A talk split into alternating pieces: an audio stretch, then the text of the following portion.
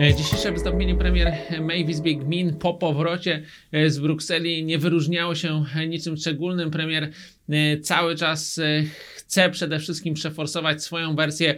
Brexitu, nie jest chętna na Unię celną, ale jednocześnie z drugiej strony twierdzi, że jeżeli nie uzyska porozumienia z lejburzystami, to parlament zadecyduje o własnej wersji Brexitu. Jak pamiętamy, poprzednich głosowaniach nie udało się uzyskać większości za żadnym e,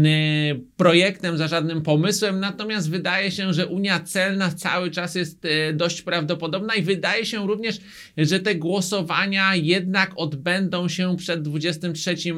maja, czyli przed wyborami do Parlamentu Europejskiego. Raczej konserwatystom zależy na tym, żeby społeczeństwo w tych wyborach udziału nie wzięło, więc e, całkiem, całkiem prawdopodobne jest, e, że do tego przyspieszenia związanego z Brexitem nadejdzie stosunkowo e, szybko w najbliższych e, tygodniach i to przyspieszenie w zależności od,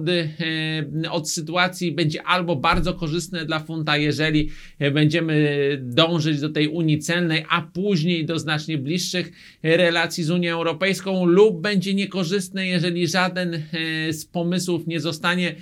przyjęty, jeżeli rząd nie będzie w stanie dostarczyć e, tego, e, co chcieli wyborcy w 2016 e, roku podczas e, referendum, jeżeli nie będzie miał jakiejś drogi do tego,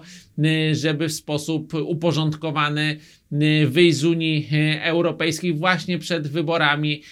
do Parlamentu Europejskiego. Wtedy sytuacja na funcie może się e, pogorszyć, wtedy również eurosceptyczne e, głosy mogą być bardziej słyszalne. Możemy mieć do czynienia z, prze, z przedterminowymi e, wyborami e, do Izby Gmin,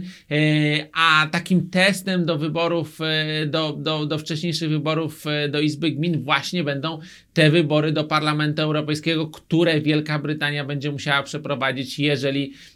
nie będzie w stanie przegłosować przed 23 maja e, porozumienia e, wyjściowego. Jeżeli zaś chodzi o sytuację e, na złotym, to mamy e, względny spokój 4,28, trochę minimalnie powyżej tego, tej granicy na e, euro złotym. E,